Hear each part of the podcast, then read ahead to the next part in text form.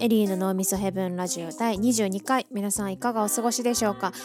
一応あのー、このラジオを待ちわびてる人なんていないと思いますがまああの第1第3木曜日に更新されているので気がついた頃には更新されてるという感じで好きな時に聞いてくれると嬉しいです。ちょっとあの前回がね結構暗かったよねトーンがね。だからちょっと今日はもう少しだけ声のトーンを上げていきたいと思うんだけど。うん。まああんま変わんないか。えっとここ最近はですね本当にまあ自粛ということで家でお茶を入れるか作業をするかだけの日々なんですが先週の月曜日は成人式でしたね。あの東京では杉並区のみが、えー、成人式を行うっていう形だったんですけどちょうど私の妹が二十歳でしかもまあちょうど杉並区に住んでいたので成人式に行ってきてましたね。振袖を着て行ったんですがまあもちろんあのマスクはしなきゃいけなくてあの成人式のあのモコモコ白いモコモコあるじゃないですかみんな。振袖の上に着ている。であのモコモコをつけた上でさらにマスクしてるもんだからなんかその 友達との自撮りの写真がほぼ全部真っ白で。やっぱねあのモコモコは本当にいらないと思うよ振袖の上に。なんか全部隠れちゃうし大してあったかくもないから。なんかあのモコモコずっと私はアンチモコなんですけど。あのモコモコ好きな人いるのかな？モコモコへの憧れとかあるんですか？あのそういうお前はじゃあ何を着てたのかっていう話なんですけどあのやっぱ20代ねその辺りっていうともう本当にいろんなものへの反骨精神があのすごくてまあ、みんなと同じ着物振袖なんて着てやるもんかいのみたいな感じで、あの当時着てたのは振袖ではなくツイードのセットアップっていうのかな？あの赤いツイードのセットアップを着てましたね。まあ、本当の反骨精神ある人は 成人式自体に行かないと思うんですけど私はツイードのセットアップに、えーと赤いトーク帽みたいなのをかぶって成人式に行ってあのすごいちゃんと楽しんでました。ただね、あのー、みんなに言ったら「ああ振袖間に合わなかったんだね」っていう風に言われてなんかあのそういうんじゃないんだけどなみたいなこれ反骨精神なんだけどなって思って みんなにはあの間に合わないって思われてしまったんですけど、えー、まあちょっとそういう空回りしてる感じの成人式でしたね。そしてはい。今回はですねえっ、ー、と私がインスタグラムにえーと、多分死ぬまで好きなファッションアイテムベスト5というのをあげたんですが、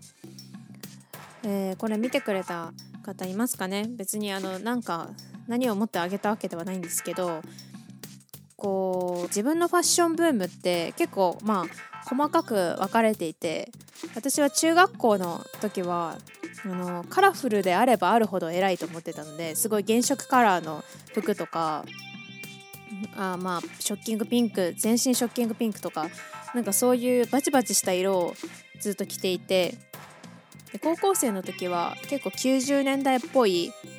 うん、なんかこうロングスカートに革ジャンみたいなあのー、その時すごいジュディマリーの初期の感じがすごく好きで本当にあれが一番私の何て言うんだろうファッションのど真ん中でしたね高校生の時は。まあ、とかたまにこう民族衣装みたいなものを着たりとかあったんですけどで今度大学生になると、まあ、私美大生でなんかあの全美大生のことを言ってるわけではないんですけど結構美大生ってなんかロングスカート率が多いですよ。でロングスカートでなんかこうモコッとしたゆるいトップスになんか登山ブーツみたいな茶色いブーツ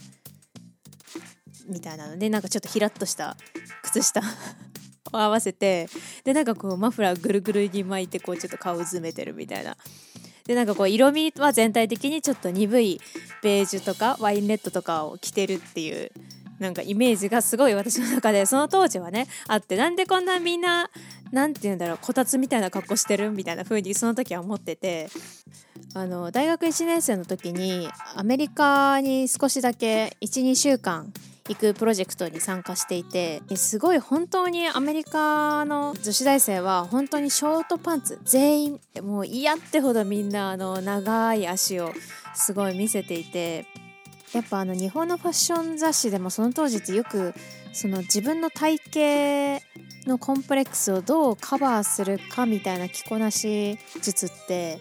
なんかすごいたくさん書かれていてやっぱ服によって確かにねこう足の長さとか自分の太い部分とかがこううまく隠せたりする、まあ、人に似合う似合わないシルエットがあるっていうのはもちろん、あのー、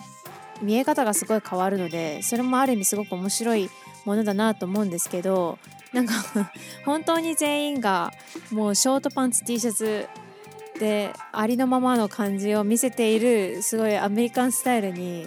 すごいドカーンっていう結構刺激を受けたのをすごい覚えてます。まあ一言で言うと本当にアメリカブレになってしまったわけなんですけど結構そこのアメリカの、まあ、短期留学から戻ってきたらもう本当にショートパンツに、えー、こうベルトをキュッと締めてダボっとしたなんかサンフランシスコとかワシントン州みたいなことが書いてある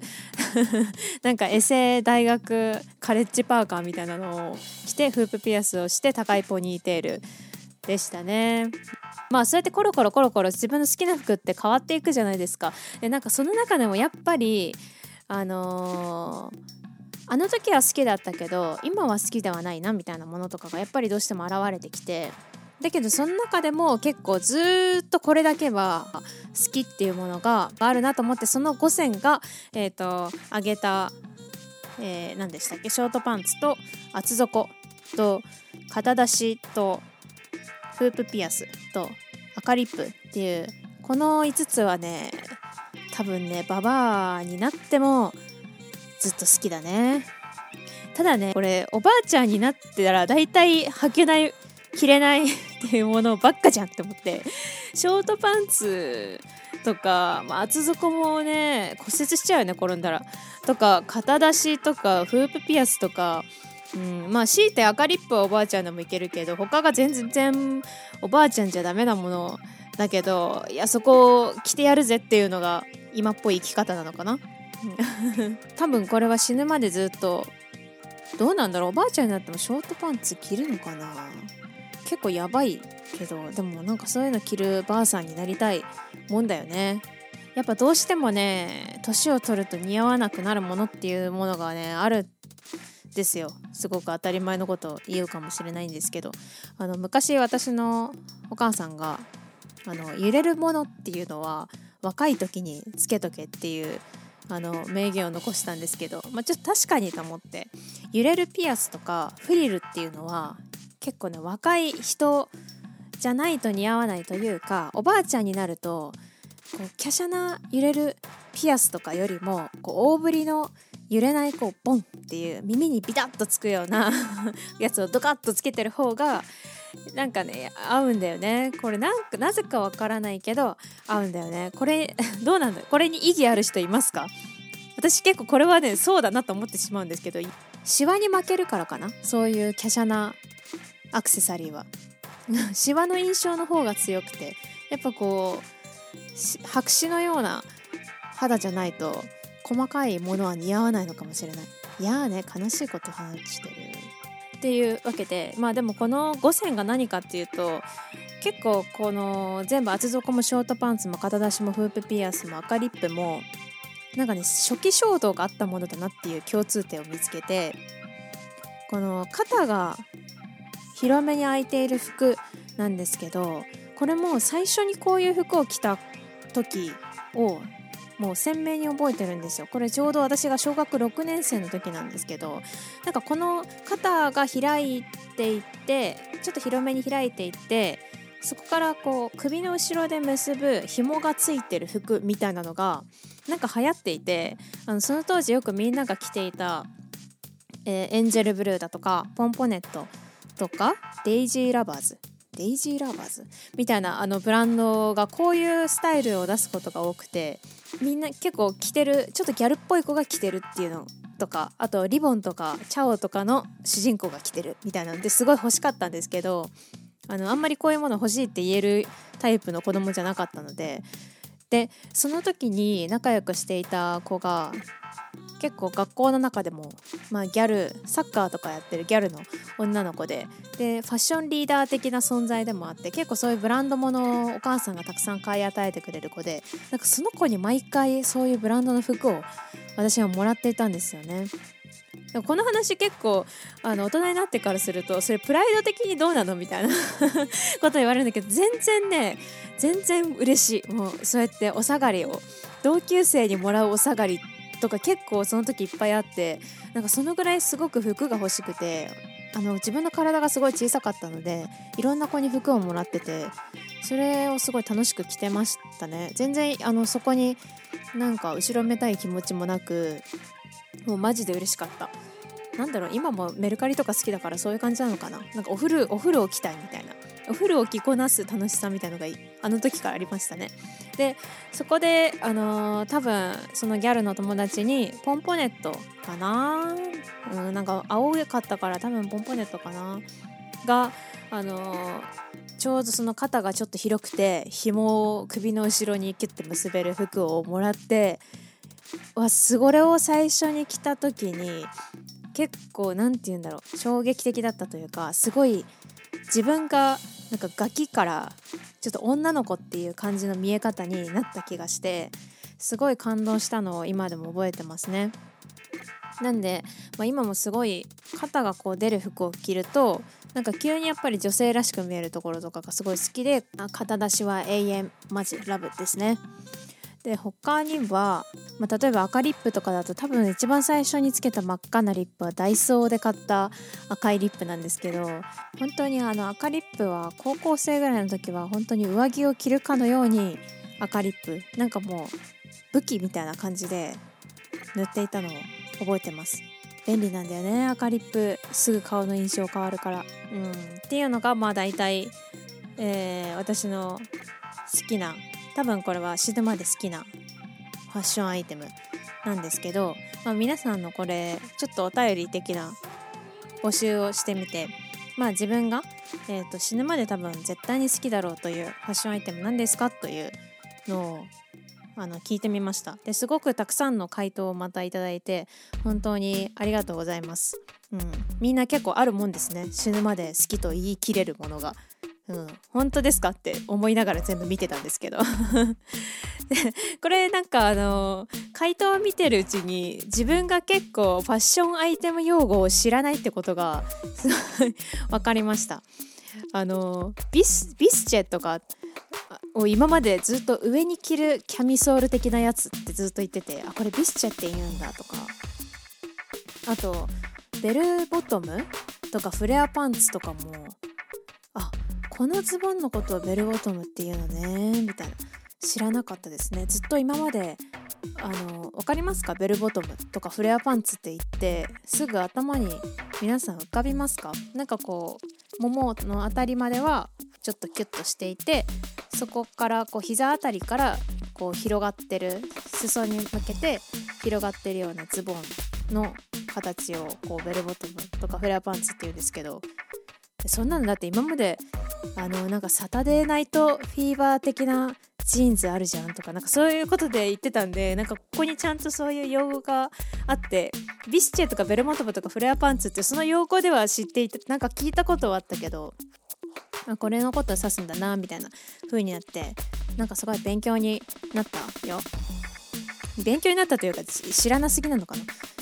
えー、ではここでえー、皆さんの回答をちょっと読んでいきたいと思います。えー、そうですね。ラジオネームロングショートさん。スキーウェアが大好きです。リフト券を入れるとこにパスモ入れたいです。スキーウェアがを一生好きなのね。パスモを入れてそのシャカシャカシャカシャカして歩くわけね。シャカシャカシャカシャカってこうピッていう風にでもスキーウェアは可愛いですよね。なんかスキーしたいのってほぼスキーウェアが着たいみたいなところもあるくない？あるくない？なんか初めて雪山でスキーウェアを着た時のあのー、スキーウェアのあったかさにもすごい感動しました。こんな真っ白な雪山で寒いってならない服があるんだと思ってすごい感動したのも覚えてます。まあスキーベア着てる時はスノボのスタイルの方がすごいいいなって思ってたんだけどなんかより下に重心があって全員ヒップホップとかできそうじゃん。なんかあれがすごく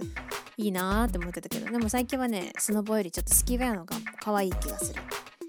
あとはですね、えっと、コンバースっていう回答がかなり多かったですね。コンバースねコンバース私はあんまりかな。えー、そうですね。コンバースっていう回答した人の中で、えーと、靴紐を締めるとビシッと決まる感じが最高ですって。なんだろう。なんかねコンバース多分私も一応持ってるっちゃ持ってるんですけどなんかコンバースってすごい地面を感じるんですよ歩いてる時に。あ多分私がすごく背が低いのが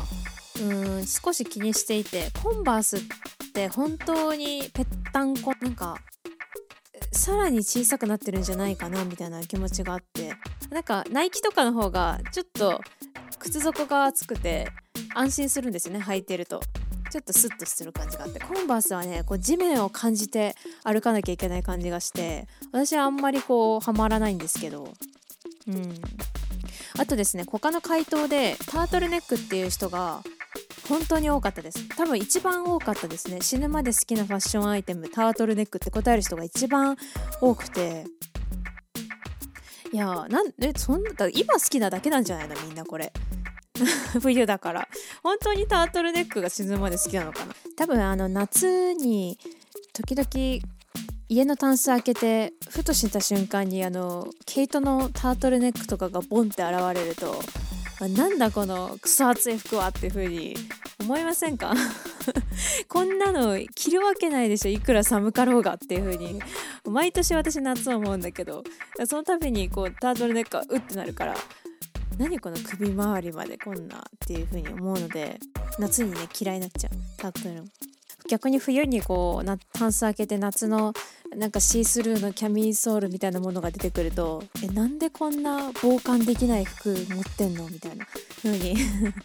思うんだけどな。これ何なんでしょうね。愚か愚か。あと未だにすごい着たいんですけど全然着れないアイテムファッションアイテムの一つに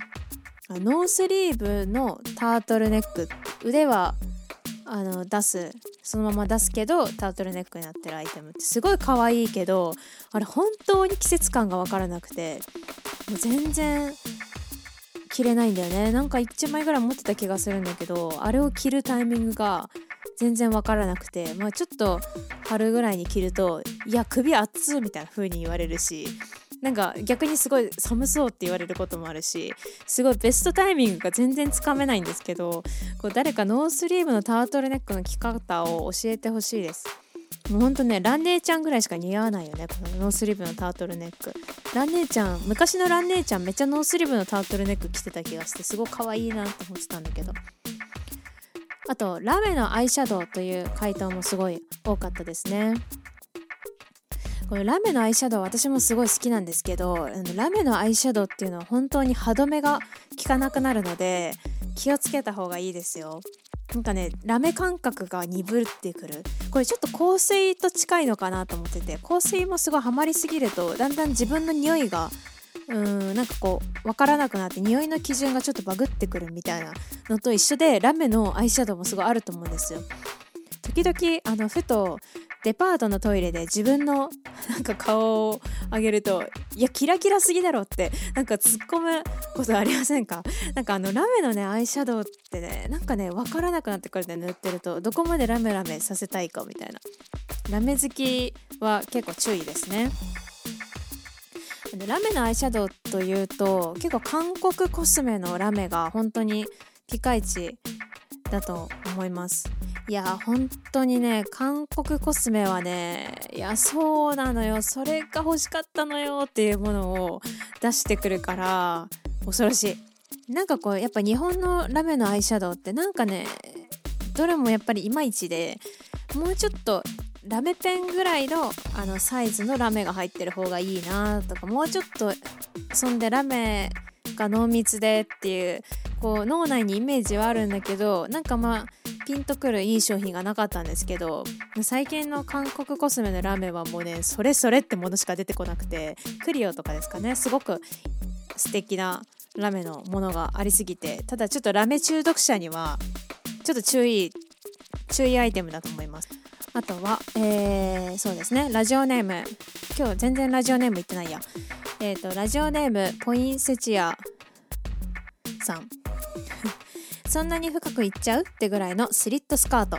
うんこれもめちゃくちゃわかります。あの私セイントドラゴンガールへの憧れがめちゃくちゃやばかったからすごいわかるわ。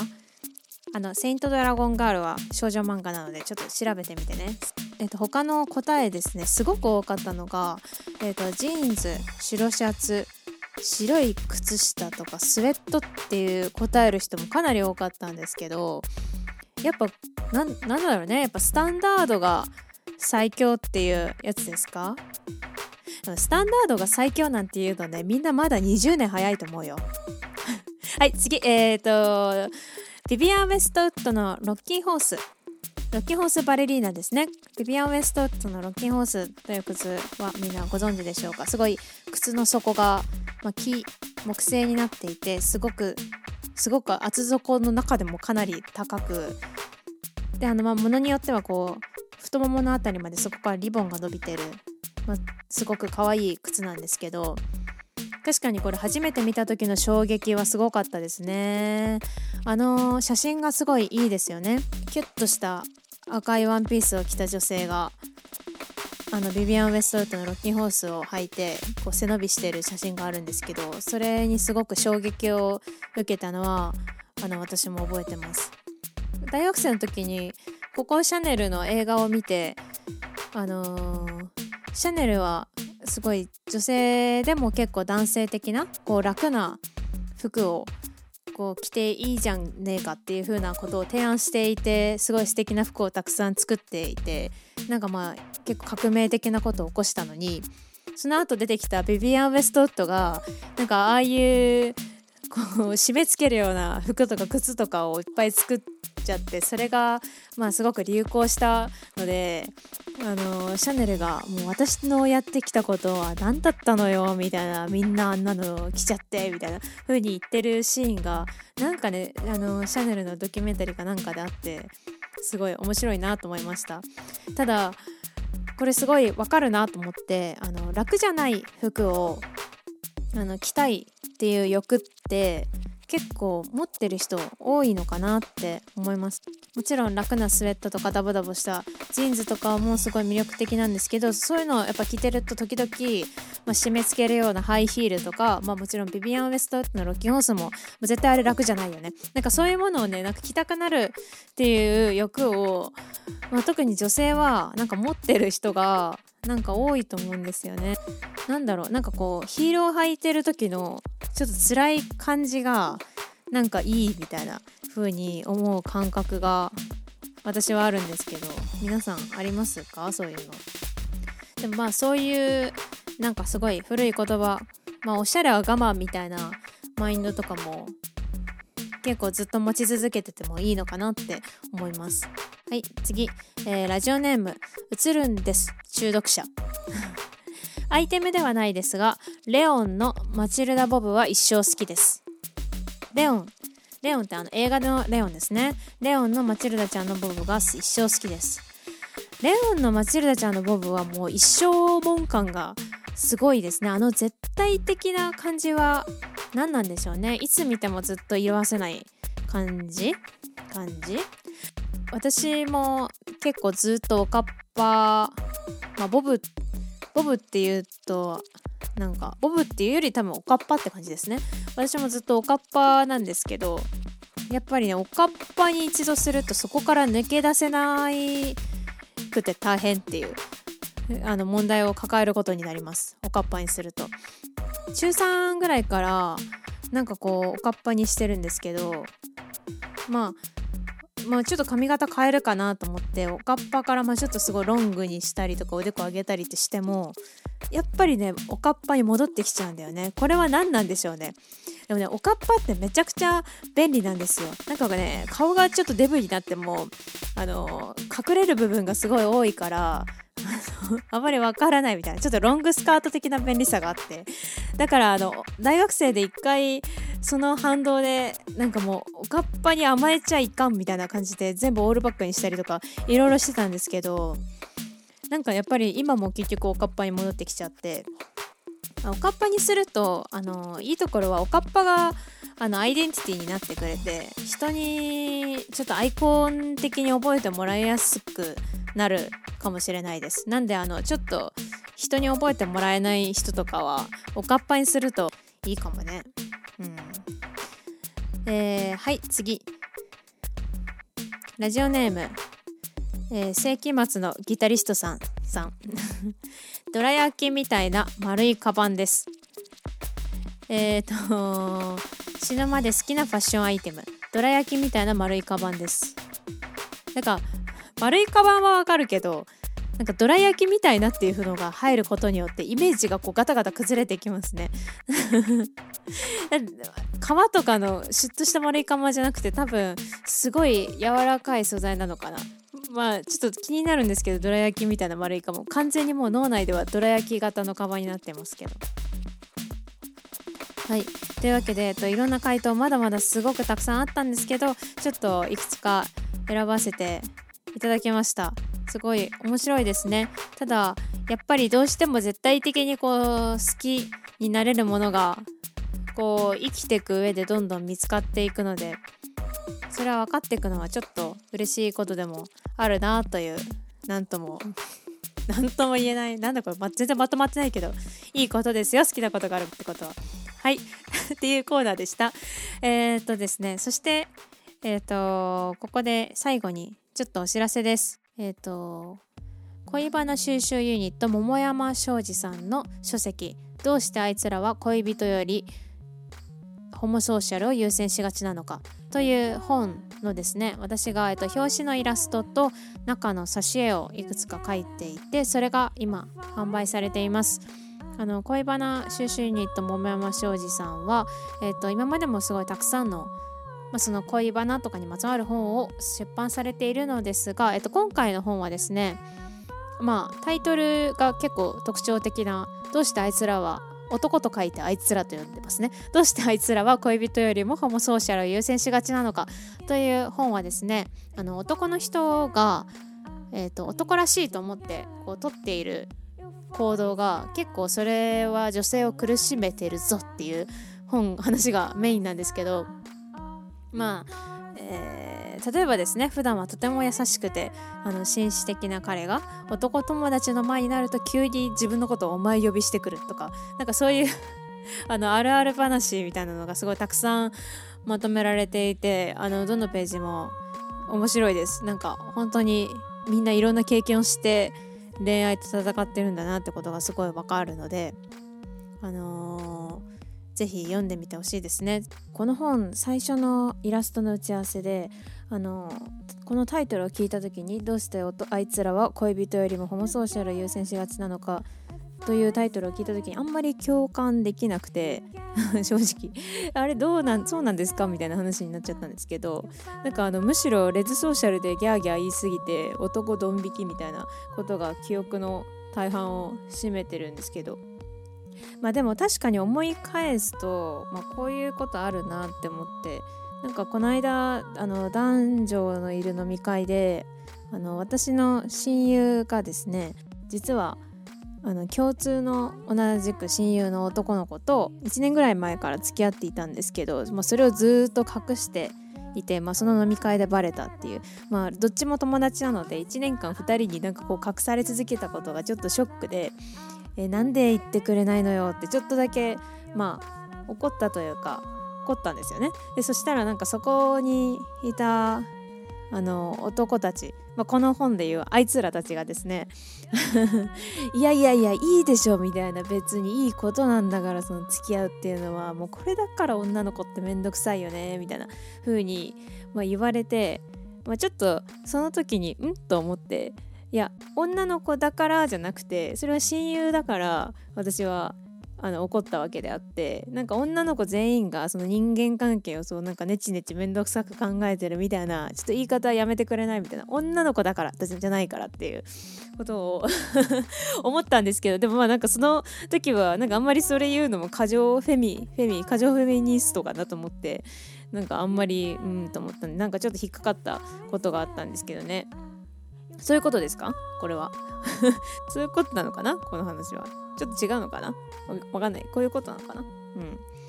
えー、こちらどうしてあいつらは恋人よりホモソーシャルを優先しがちなのか？桃山庄司さんの書籍は、えー、っとおそらく全国書店にあるのかな？